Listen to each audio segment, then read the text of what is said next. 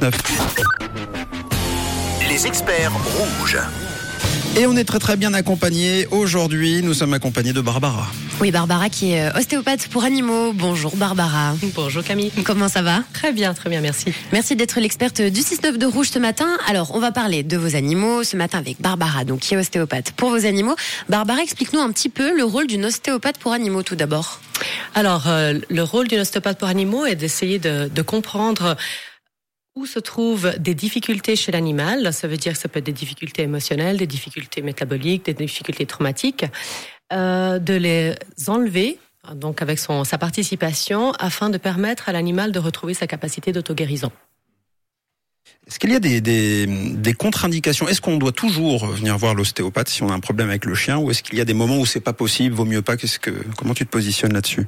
Alors, je dois dire que si un animal a de la fièvre, euh, forte fièvre, des gros vomissements, s'il ne mange plus, s'il ne va plus à selle, fait plus ses besoins, ça c'est clairement veto. Ouais. S'il y a suspicion de fracture, donc grosse boiterie, suppression totale d'appui, et ça pour moi c'est vétérinaire en premier lieu. Très bien. Bon, vous l'avez compris, on parle de vos animaux avec Barbara qui est ostéopathe pour animaux. Vous posez vos questions 079 548 3000. Alors Barbara, c'est vrai qu'on dit souvent que les animaux sont, sont des éponges émotionnellement euh, parlant et que quand nous ça va pas, ben, ils le ressentent très vite. Est-ce que c'est vrai aussi une fausse croyance? Alors, je vais juste revenir sur le terme d'éponge. J'aime pas trop ce terme-là. On va parler plutôt de résonance vibratoire. Ok? Euh, ben voilà, la radio, vous savez bien ce que c'est des ondes. Ok. Donc euh, c'est déterminé par une fréquence et une amplitude. Mhm. Euh, tous les individus, tous les organes ont une fréquence et une amplitude. Notre pensée a une fréquence et une amplitude. Donc en fait, on va vibrer d'une certaine manière. Et il y a une petite théorie que j'aime bien qui dit que le minéral aspire à être un végétal, le végétal un animal, l'animal un humain et l'humain quelque chose de plus spirituel, ce qui n'est pas toujours le cas actuellement. et en fait, euh, l'idée c'est qu'en fait l'animal va être aspiré à nous ressembler un petit peu. Donc en fait, il va se mettre en résonance vibratoire. Parce que si vous avez deux sons qui sont euh, trop proches, d'accord, ça cisaille un petit peu dans l'oreille.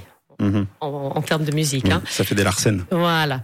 Et donc en fait, il va se dire bon ben en fait, on va se mettre dans la fréquence de l'humain parce qu'il a l'air cool, puis je suis censé lui ressembler un petit peu plus.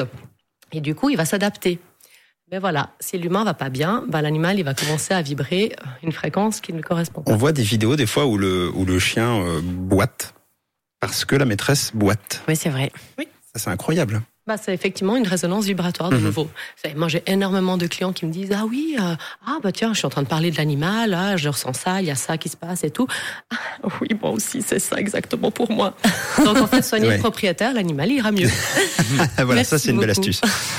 Alors on va commencer avec une première question de Marie sur le WhatsApp de Rouge. Oui, Marie qui nous explique qu'elle a un corgi de deux ans et qu'elle a l'impression qu'il a une irrégularité au niveau de la démarche. Certaines fois, il doit forcer pour se déplacer. Alors elle nous demande si on a une, une idée du problème et puis euh, ce qu'elle peut faire éventuellement pour le soulager. Alors déjà, il faudrait savoir quel membre c'est. Qu'on ne sait pas si c'est l'antérieur, ils ont quand même quatre membres, Mm. donc euh, ou devant ou derrière, droite, gauche.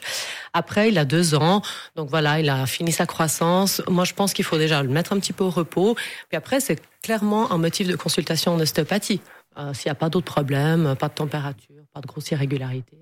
Oui, ça va. Bon, alors on a Fabio qui nous dit après une longue balade, j'ai mon chien qui a quand même de la peine à, récupérer. J'ai l'impression qu'il tousse, qu'il crache un peu. Ça passe au bout d'une trentaine de minutes, mais ça m'inquiète quand même. Le vétérinaire ne m'a rien dit de spécial à ce sujet. Euh, J'attends votre avis. Mhm. Il faudrait voir si c'est un cas de sneeze reverse. Et dans ce cas-là, euh, ce qui est pratiquement euh, possible de faire, c'est de mettre en fait la main sur le nez du chien. Et en fait, ça va stopper tout simplement son sneeze reverse. Donc c'est une sorte de ternuement inversé que peut avoir le chien. Ok, et puis si jamais ça continue, là peut-être euh, prendre rendez-vous. Oui, clairement. Bon, super. Merci beaucoup, Barbara, pour tous tes bons conseils et ta bienveillance. Alors, je rappelle que tu es ostéopathe pour animaux. Ce matin, on parle de vos animaux avec Barbara, notre experte. Est-ce que l'ostéopathie va guérir tous les problèmes de mon animal?